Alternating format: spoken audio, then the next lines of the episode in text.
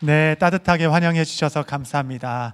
케이피엠은 이천칠 년에 우리 뉴욕, 뉴저지에 다섯 개 교회가 함께 모여서 우리 선교를 연합으로 함께 하자, 그래서 중복되는 선교를 피하고 또 선교의 부담감을 함께 져서 연합을 이루자라는 뜻으로 세워진 선교 연합단체입니다. 찬양교회가 올해부터 케이피엠에 들어온다고 했을 때 우리 회원교회들이 박수를 치면서 좋아했습니다. 야, 이렇게 건강하고 칭찬받는 우리 찬양교회가 선교연합으로 할 수 있어서 너무 기쁨이 우리 가운데 있었고, 그런 또 케이피엠 덕에 또 제가 평소에 와보고 싶었던 이렇게 찬양교회 와서 이렇게 말씀도 전할 수 있는 은혜도 누리게 되어 너무 기쁩니다. 우리 허봉기 목사님 아름답게 은퇴하셨고, 또 이후에 아주 훌륭한 우리 노승한 목사님 모시고 우리 찬양교회가 얼마나 힘 있는 선교와 교육의 열전을 쓰고 있는지 우리가 잘 듣고 있습니다. 아, 칭찬받는 좋은 교회에 계신 성도님들 축하드리고, 아, 이 교회와 함께 성장하는 여러분 모두 되게 되시기를 바랍니다. 말씀 전하겠습니다. 오늘은 아, 뭐 이렇게 말씀을 강해하고 그렇기보다는 선택의 문제를 좀 깊게 이리도 보고 저리도 보고 함께 좀 고민하는 시간 갖고자 합니다. 보통 인생은 비 씨 디다 뭐 이렇게 영어권에서는 얘기하죠. 그래서 벌스와 데스 사이에 C, 그러니까 초이스가 있다. 그러니까 인생은 선택으로 되어 있다라는 겁니다. 또 중간에 C라 그러니까 어떤 분은 캐시라고 또 얘기하더라고요. 그래서 아, 삶과 죽음 사이에 뭐 이렇게. 어떤 책에 보니까 사람을 일반적으로 하루에 한 칠십 번 정도 선택한다고 합니다. 그걸 모아놓으니 일 년에 이만 오천오백오십 번, 칠십 년으로 계산하면 백칠십팔만 팔천오백 번 정도 선택을 하며 우리는 살아갑니다.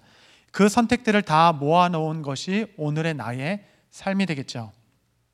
그 많은 선택들 중에 하나, 하나로 여러분은 이민 생활을 결정하게 되어서 디아스포라로 살게 되었고, 또 그 중에 한 선택으로 지금 배우자와 가정을 이루고 살고 있고, 또 한 선택으로 찬양교회의 성도로 섬기고 있습니다. 이 모든 선택을 모아놓으면 나의 인생 곧 나의 삶이다. 그렇기 때문에 우리는 선택의 기로에 설 때마다 어떻게 하나님이 가장 기뻐하는 선택을 할 수 있을까? 이것이 고민 아니겠습니까? 여전히 제가 목회할 때 신앙 상담의 일 번 문제는 이 선택의 기로 앞에서 하나님의 뜻이 무엇인지 알고자 하는 성도의 고민과 함께 기도로 동참하는 것입니다. A로 갈까요? B로 갈까요? 주재원을 마치고 한국으로 돌아갈까요? 이때 사업을 확장해야 되나요? 직장을 옮겨야 할까요? 자녀 문제는 어떻게 해야 할까요? 우리는 하나님의 뜻이 무엇인지 명확하게 알기만 한다면, 그게 좀 고통스럽고 손해보고 괴로울지라도 하나님 뜻이라는 확신만 있으면 그래도 우리는 그것을 걸어가겠다라고 일찍이 헌신한 사람들인데, 문제는 이 순전한 마음으로 하나님 앞에 아무리 질문을 해도 주님께서는 대체로 선택의 기로 앞에서 아무 말씀을 하지 않으신다라는 것입니다. 여러분, 이것이 신앙생활의 가장 곤욕스러운 일 아니겠습니까? 그러나 성도 여러분, 성경을 깊이 이해하다 보면 하나님의 이러한 침묵은 어쩌면 너무나도 자연스러운 일이다라는 것을 알 수 있게 됩니다. 왜냐하면 하나님은 여러분의 삶의 결과에만 개입하고 싶은 것이 아니라 여러분의 삶의 과정에 개입하고 싶기 때문에 그러합니다. 결과에만 영향력을 끼치고 싶은 것이 아니라 하나님은 여러분이 그 결정을 해가는 과정에 관심이 있기 때문에 그러합니다. 여러분, 어떤 부모도 자녀들을 로봇으로 키우고 싶은 부모는 없어요. 그러니까 자녀들을 앞길을 부모가 다 결정해주고 이렇게 해라 저렇게 하면 자녀가 뭐 평탄한 길은 걸어갈 수 있을지언정 자녀가 나이에 맞는 인격적인 성장은 이룰 수 없죠. 왜냐하면 인격적 성장이라는 것은 스스로 결정해보고 또 실패도 해보고 넘어져도 보고, 그래서 자성도 하고 또 뼈아픈 눈물도 흘려가면서 점점 점점 내면의 겉사람도 함께 성장해야 주님께서 원하시는 성장을 이뤄낼 수 있는 것처럼, 계속적으로 자녀가 스스로 독립할 수 있도록 도와주는 양육이 제일 최고의 양육 아니겠습니까? 동일하게 하나님도 마찬가지십니다. 우리에게 로봇처럼 우리를 키우고자 원하시는 분이 아니라 이 선택의 기로에 함께 해주시며 이 모든 과정을 통하여 너가 그리스도와 같이 성장하기를, 장성한 분량에 충만한 데 이르기까지 성장하시기를 바라기에 A다 B다를 찝어 주시지는 않죠, 대체로. 그렇기 때문에 여러분 선택의 기로 앞에서 여러분의 기도를 좀 바꿔보십시오. 아, 이렇게 갈까요? 저렇게 할까요? 해야 될까요? 말아야 될까요? 이전에 하나님 지금 제게 하시고 싶은 말씀이 무엇입니까? 하나님 제가 지금 들어야 될 음성이 무엇입니까? 주 앞에 그 기도를 바꾸기 시작할 때 라디오가 막 찌직거리다가 주파수가 딱 맞으면 알아듣는 말이 막 들리잖아요. 기도를 바꾸는 순간 그렇게 과묵하시던 하나님이 여러분에게 많은 것을 말씀하실 것이에요. 목회를 하다 보면 중요한 결정의 기로에 서게 됩니다. 그래서 제 마음이 막 급해서 기도실에 들어가서 하나님 이것을 해야 되나요? 말아야 되나요? 어떻게 해야 될까요? 저는 마음이 급해서 기도할 때마다 하나님께서 대체로 열 번에 아홉 번은 제게 하시는 말씀은 동일합니다. 항상 동일해요. 알면서 가는 거야. 전 또 혹시나 하고. 그 말씀은 무엇이냐면 내가 너를 사랑한다. 어, 아, 너무 감사해요. 하나님 저 같은 죄인 사랑해 주셔서 너무 감사한데 제 깊은 마음에 하나님 아, 너무 감사한데 제가 그렇게 한가하지가 않아요. 지금 이 당면한 문제를 어떻게 해결해야 할까요? 라고 질문할 때마다 하나님은 그의 사랑을 내게 확인하기를 원하시죠. 돌아보면 그게 맞는 겁니다.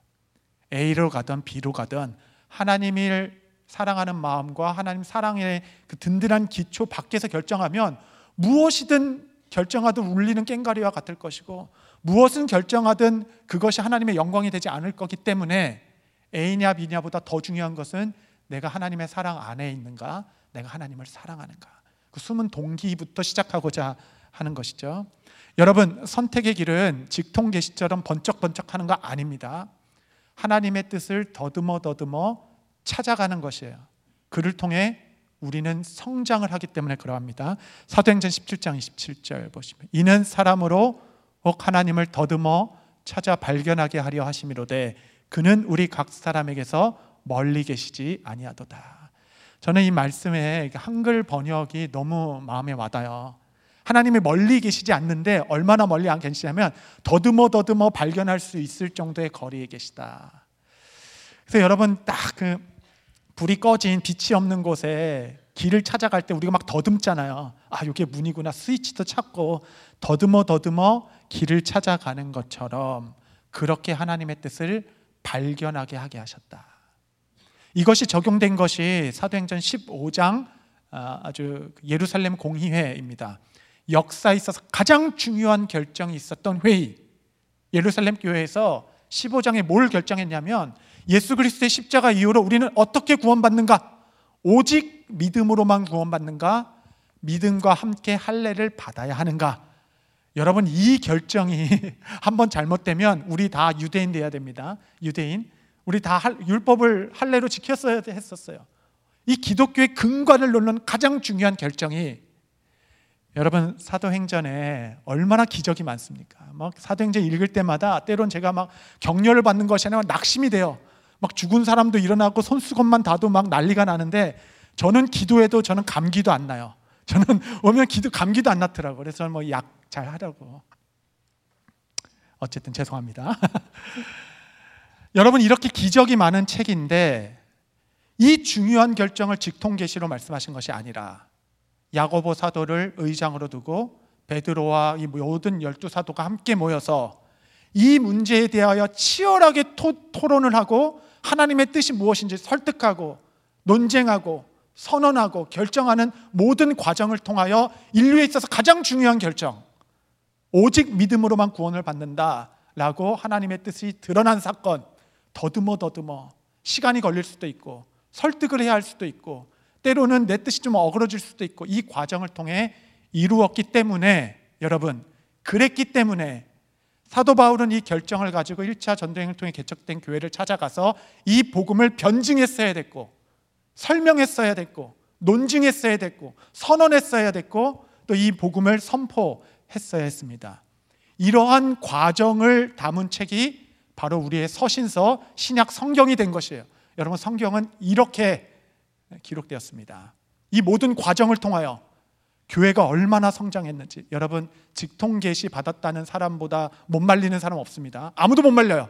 논리도 설명도 설득도 그런 시간이 없습니다. 내가 직통계시 받았다는데 누가 말려? 여러분 하나 되게 하는 것을 모르는 사람들, 그것도 하나님의 방법이지만 하나님께서는 이렇게 더듬어 더듬어 내가 이것을 가서 한번 넘어져도 보고, 이렇게 했는데 아 잘못했구나, 겸손도 배우고 아 설득하는 인내도 배우고, 과정을 통해 하나님의 뜻을 밝히는 것을 기뻐하셨습니다. 여러분, 그래서 인생은 선택이라고 하였는데, 하지만 선택 앞에서 우리는 어떤 것을 점검해야 되는가, 그 과정, 그 점검하는 포인트, 제가 세 가지를 여러분과 좀 나누려고 합니다. 첫 번째는 모든 선택 앞에서 하나님이 내 앞에 열린 문을 두셨다라는 믿음. 아, 여러분, 다른 게 감옥이 아니라 사방이 막혀 있으면 감옥입니다.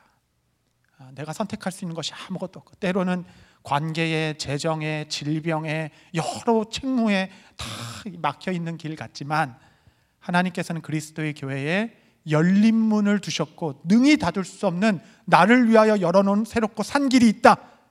그 믿음으로부터 모든 선택에서 믿음의 여정을 시작하는 것입니다. 이천십삼 년에 제가 코스타에 참석했는데, 그때 들은 설교 내용이 요한복음 오 장에 나온 베데스다 연못에 대한 안진 삼십팔 년 된 병자. 여러분 말씀 잘 아시죠? 베데스다 연못이 뭐냐면, 언젠지 모르겠지만 천사가 한번 그 연못을 탁 동할 때 가장 먼저 들어가는 한 사람은 그의 병이 무엇인지 치유를 받는다라는 소문이 있었던 연못입니다. 그래서 그 주변에는 병자들이 항상 많이 있었죠. 어, 이, 그러니까 그 으, 치유를 받는 한 사람이 되기 위하여 그 신락 같은 희망 붙들고 그 자리를 떠나지 못하는 사람들이 베데스다 못에 있었습니다. 여러분, 그 베데스다 못은 사실은 은혜와 자비의 연못 같지만 실상은 지극히 치열한 선착순 세상을 반영하는 사회입니다. 요한복음에 보면 다섯 개의 행각이 있었다 그래요. 그때마다 병자들이 많이 있었습니다. 사실은 정말 중병을 가진 사람들은 외롭고 또 갈 곳이 없어서 같은 이 동병상련의 마음이 있어서 어려운 이는 사람 서로 위로도 되고, 행각에 모여서 아름다운 공동체를 이루는 겁니다. 병원도 가보면 장기 투숙객들은 뭐 거의 이제 뭐 서로 너무 친하죠. 서로 챙겨주고 뭐 반의사가 돼서 신참 간호사 오면 아 주사 그렇게 놓으면 안 돼 막 혼내기도 하고. 그러니까 나름대로 서로 위로받으면서 공동체를 이루다가 그 아름다운 공동체가 한날에 한날에 쑥대밭이 되는 날이 있어요. 그날이 언제냐면 어떤 사람이 소리치기 시작했을 때, 베데스다 못이 동했다. 그 소리가 들면 이제는 뭐 친구고 뭐고 없습니다. 일 등을 해야 되니까 벌떡 일어나서 막 달리기 시작하는 거예요. 빨리 무조건 일 등만 살아남습니다. 그래서 이 날을 위해서 기다렸다라고 달리는데 앞에 이렇게 다리 저는 사람이 길을 막는 거예요. 내 친구야. 근데 기회는 지금밖에 없는 거예요. 그래서 그냥 눈을 딱 감고 이 사람을 살짝 미치려고 하는데 완전 내서 확 넘어졌어요. 어 미안해 미안해 하고 달리겠죠. 근데 여러분, 처음이 어렵지 다음엔 쉽습니다. 앞에 사람 밀치고 누워있는 사람 밟고 옆에 있는 사람 막 눈 찌르고 어쨌든 막 해가지고 막 밀치고 달리고 일 등을 해야 되니까 막 달렸는데, 저보다 그 사람보다 한 발 앞서 들어간 사람이 못에 들어가서 나음을 얻게 된 거야. 모든 것이 허망해지는 순간. 그리고 뒤를 돌아보니 내가 여기까지 달려오면서 내가 밀치고 내가 밟고 내가 상하게 하고 내가 넘어뜨린 사람들을 보게 될 때에 사람이라면 자괴감이 들죠. 내가 이렇게까지 살아야 되나? 아, 정말 이렇게까지 내가 해야 되나? 내 삶의 궤적을 보면 나로 상처받고 내가 밀치고 내가 제끼고 내가 넘어온 사람들, 그렇게 삼십팔 년을 그렇다고 떠나지도 못해요. 누군가는 나니까, 이거밖에 길이 없으니까. 사방에 막힌 문 안에 있었던 제가 삼십팔 년 된 병자 아니겠어요? 어, 여러분, 그 행각에 세 부류의 사람이 있었다라고 나옵니다. 다리 저는 사람, 맹인, 혈기 마른 사람. 퀴즈입니다, 여러분. 다리 저는 사람, 시각장애인, 혈기 마른 사람. 이 세 사람이 여기 땅 하면은 누가 제일 먼저 베데스다 못에 들어갈 수 있을까요? 그래도 앞이 안 보이지만 빠른 사람이 날까? 아니면 다리 저는 사람이 빠를까? 혈기 마른 사람, 근육병입니다. 근육에 힘이 없는 사람들. 여러분, 정답은 누구냐면 셋 중에 제일 건강한 사람. 너무 아이러니한 거예요. 기울어진 운동장과 같이 건강한 사람이 더 빨라, 항상. 더 빠르고 더 힘들고 더 필요한 사람은 오히려 뒷전에서 아무것도 할 수 없는 세상, 그 베데스다 연못에 지금 우리가 살고 있는 세상의 축소판이 거기 안에 배경된 거 아닙니까? 그래서 삼십팔 년 된 병자들 원망과 체념 가운데 있는데 그곳에 예수님이 그를 찾아오셨어요. 찾아오셨어요. 그리고 너가 낫기를 원하느냐?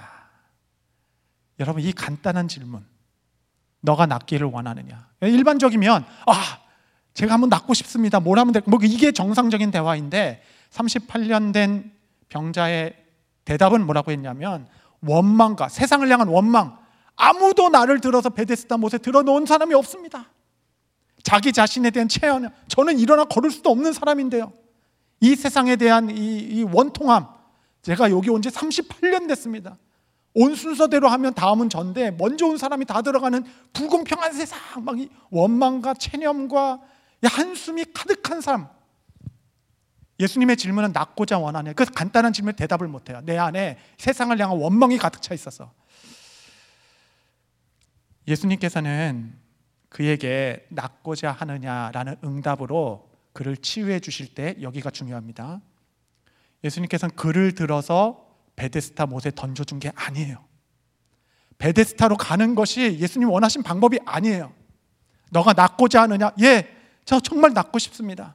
낫고자 하는 길은 베데스다 못에 들어가는 그 길 말고 새롭고 산 길이 있는데, 그리스도가 나를 찾아온 열린 문, 주님께서는 나의 기도에 응답하셔서 누구보다 빨리 나의 못을 넣어주신 분이 아니라 새롭고 산 나를 위한 새 길이 되어주신 분, 그래서 그리스도 안에서 내가 나을 수 있는 새 열린 문이 열렸다라는 겁니다.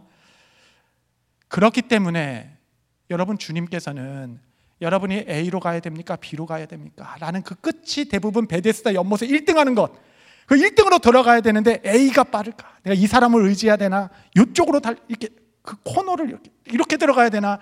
뭐 다이빙을 연습해야 되나요? 이렇게 아무리 A, B를 가지고 하나님께 질문한들 하나님께서는 아무 말씀도 하지 못하시는 이유는 뭐냐면, 여러분을 들어 베데스다의 못에 들어가는 것이 하나님의 뜻이 아니라 너의 시선을 베데스다 못에서 떼라, 너의 시선을 들어 새롭고 산 길, 너를 찾아오신 예수 그리스도께 시선을 고정해라.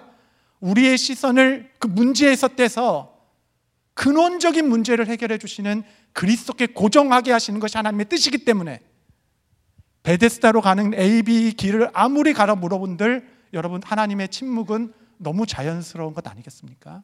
여러분, 말씀을 좀 적용, 첫 번째 포인트를 좀 적용하고 싶은 것이에요. 여러분, 그 시선의 선택의 문제 앞에서 첫 번째 해야 할 일은 여러분의 시선을 그리스도께 고정하는 것입니다. 경쟁이 있는 길이 아니에요. 함께 서로 보듬고 사랑하며 소개하며 초청하며 전할 수 있는 열린 문, 옆 사람을 제끼지 않아도 돼요. 옆 사람을 밟고 지나가지 않아도 됩니다. 정말 새롭고 산 새로운 길이 대신 예수 그리스도가 이 땅에 오셨도다. 우리는 그 그리스도를 믿는 자들입니다. 바울이 이 차 전도행 갈 때에 그는 소아시아로 가고자 했어요. 예수의 영이 막았습니다. 아, 소아시아 못 가네. 그럼 비두니아로 가야 되겠다. 성령께서 막으셨습니다. 우리의 계획과 인생도 다 막힐 수 있어요. 그러나 아시아도 막히고 비두니아도 막히나 하나님께서 열어두신 길이 있는데 그것이 바로 마게도냐에 있습니다. 여러분의 삶의 마게도냐는 반드시 있습니다. 여러분, 닫힌 문 앞에서 너무 오래 머물러 계지 마십시오. 하나님 그리스도께서 열린 문으로 여러분에게 다가오시며 내게 너의 시선을 고정해라 말씀하십니다. 인생의, 인간의 끝은 하나님의 시작이 됩니다. 하나님께서 여러분에게 예수 그리스도는 열린 문, 너가, 너의 시선을 그에게 고정하라. 두 번째, 선택의 기로에서 여러분, 여러분의 믿음을 점검하시기 바랍니다. 믿음. 주께서 열어놓으시는 열린 문이라는 것이 하나님이 기뻐하시는 우리 삶의 부르심인데, 문제는 문제는 뭐냐면 하나님을 향한 굳건한 신뢰 없으면 결코 갈 수 없는 길이기 때문에 그렇습니다. 믿음이 없이는 이 열린 문이라는 게 굉장히 모호하고 불안하고 닫힌 문 같이 보이고 힘든 길처럼 보이게 된다라는 겁니다. 엉뚱한 문이면 어떡하지? 일로 갔다가 뭐 내 삶이 다 무너지면 어떡하지? 아버지를 향한 신뢰가 없으면 그것이 열린 문처럼 보이지 않아요. 하나님께서는 성경에 나온 인물들에게 열린 문으로 나타나셨을 때에 아브라함은 뭐라고 얘기했냐면, 아, 제가 너무 늙어서 안 됩니다. 그렇게 얘기했죠. 디모데는 제가 너무 어려서 안 됩니다. 그랬어요. 에스더는 저는 여자라서 안 됩니다. 라고 했고, 모세는 제가 말주변이 없어서 안 됩니다. 라고 했습니다. 기드온은 배경이 변변치 않아서 저는 안 돼요. 엘리야는 저기 어마어마합니다. 요나가 결정적인데, 요나, 저는 요나가 결정적인데, 요나는 아, 그냥 싫어. 아, 그냥 뭐든지 하는 말하고 다 싫어. 하여튼 그쪽을 쳐다보기도 싫어. 여러분, 이, 그 열린 문에 가지 않아야 할 이유는 너무너무 많아요. 그러나 하나님의 준비는 언제나 단 하나였습니다. 그것은 가라. 내가 너와 함께 하겠다. 주님께서 나와 함께 하신다는 그 믿음 하나 붙들고 걸어갈 수 있는 길이 바로 열린 문입니다. 그러므로 선택의 기로 앞에서 여러분의 믿음을 점검하십시오. 열린 문 앞에서 주저주저 할 때는 왠지 마음이 편하지 않아, 왠지 아, 왠지 뭐랄까 마음의 평강이 없어 라고 둘러댈 수 있지만, 혹시 여러분의 믿음이 부족한 것은 아니겠습니까? 여러분이 말하는 그 평안의 근거가 무엇인가요? 길이 좀 더 증명되고, 또 무언가 좀 누가 보증해주고, 어떤 사람이 뭐 경비와 어떤 안전을 확보해 준다면 그것이 열린 문이 그처럼 여러분 여겨지시겠습니까? 예수님께서는 그의 제자들에게 반복해가지고 믿음을 점검하셨어요. 믿음. 그래, 너희 믿음이 어디 있느냐? 믿음을 보시고 기뻐하셨습니다. 여러분, 그분의 길을 따르는 방법은 믿음밖에 없습니다. 그래서 저는 여러분의 삶의 평소에 이 믿음의 자산을 풍성히 준비하는 사람, 아, 증명된 믿음, 그러니까 믿음의 이야기들이 많아야 돼요.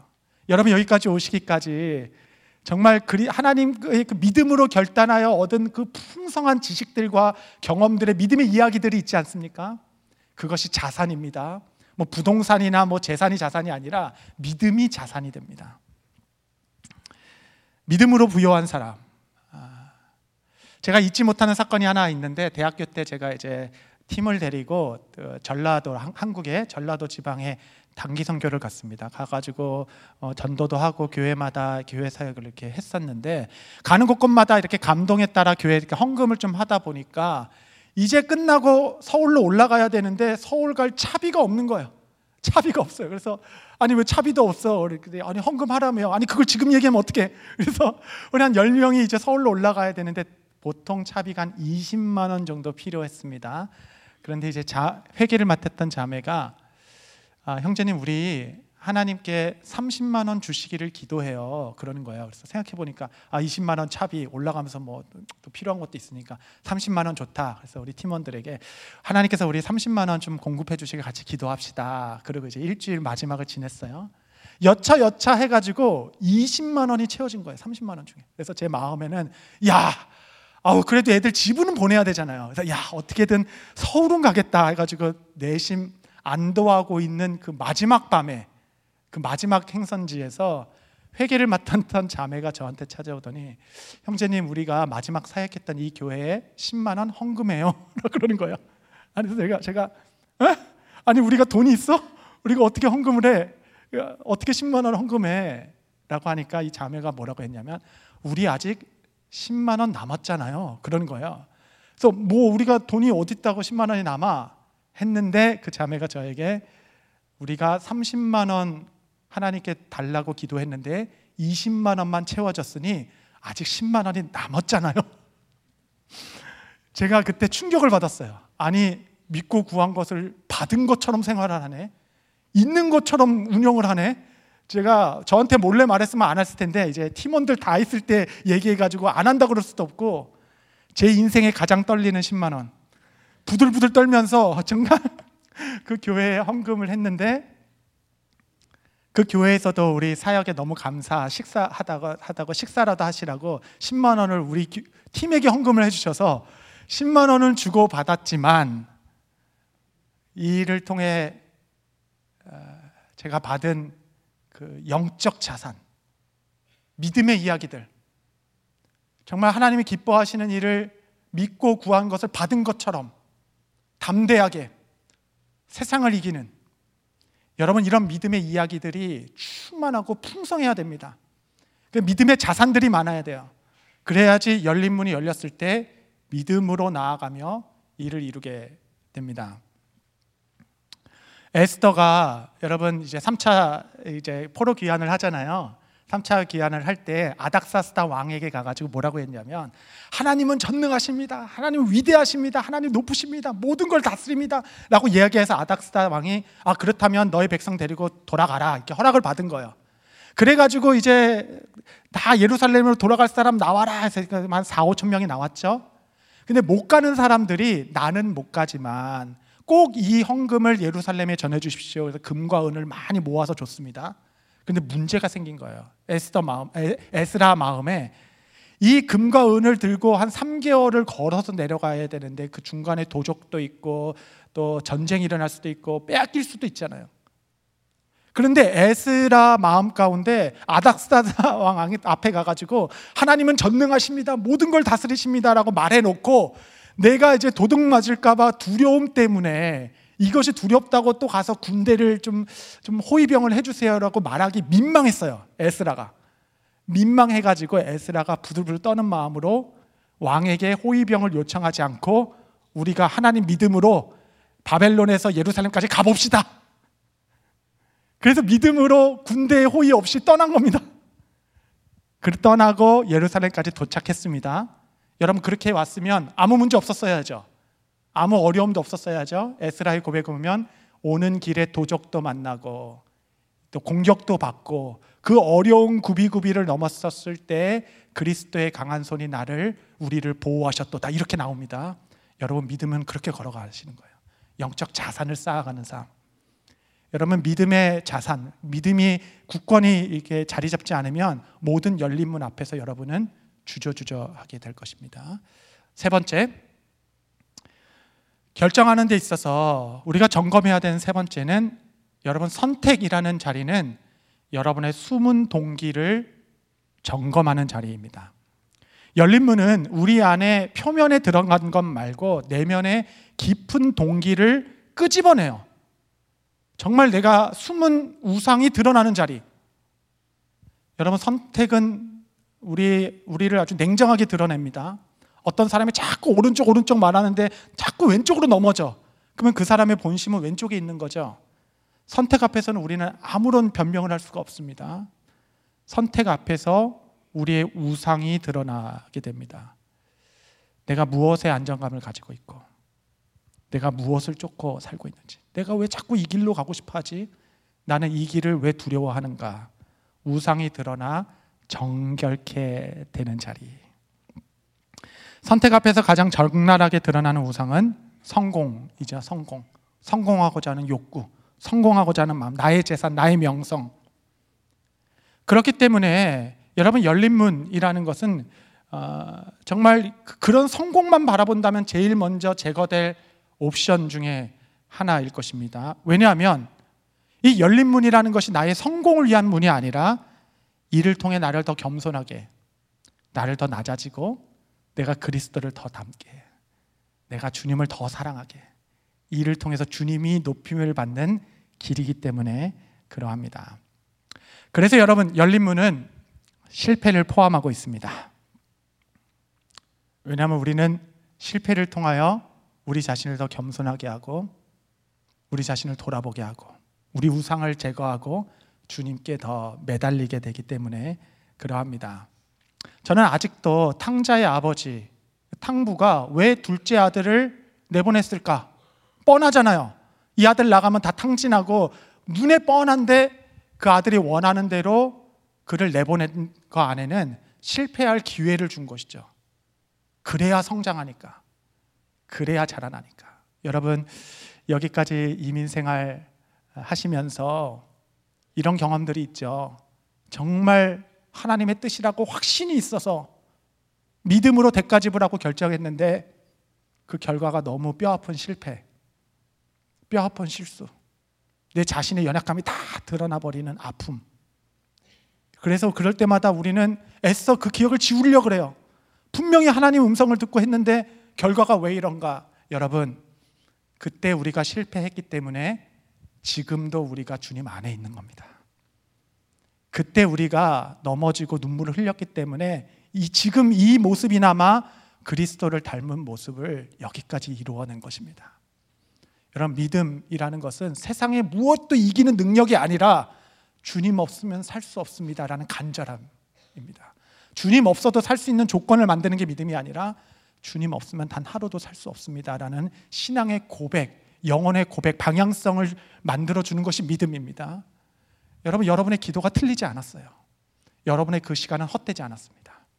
그 시간을 통해 내가 주님을 더 알았고 내가 주님을 더 사랑하게 됐고 부족하나마 그리스도의 선한 향기를 낼 수 있었으니 내 삶의 모든 순간이 하나님의 은혜다. 우리는 고백할 수 있게 됩니다. 여러분, 하나님의 강한 손, 이 선택의 기로에 있다면 여러분, 여러분의 우상을 다 점검하시고 그리스도의 정결한 모습으로 설 수 있게 되기를 바랍니다. 여러분, 실패를 두려워하면 아무것도 할 수 없어요. 아, 물을 두려워하면 수영 못합니다. 시험을 두려워하면 공부 못해요. 실패를 두려워하면 아무것도 못합니다. 단기적인 후회는 무엇을 해서 하는 후회. 어제 라면 먹지 말아야 되는데 아 먹어서 속 쓰리네. 후회. 장기적인 후회, 뼈까지 쓰린 장기적인 후회는 그때 왜 그거 한번 해보지 못했을까? 뭐가 그렇게 두려웠지? 뭐가 그렇게 욕심이 많아서? 한번 주님 앞에 내 삶의 일부를 좀 과격하게 한번 드려보지도 못하고 그때 왜 그걸 하지 못했을까? 여러분, 정말 주님의 열린 문으로 믿음으로 나아가는 여러분 되시기를 바랍니다. 가장 중요한 말씀 하나만 하고 이제 마치도록 하겠습니다.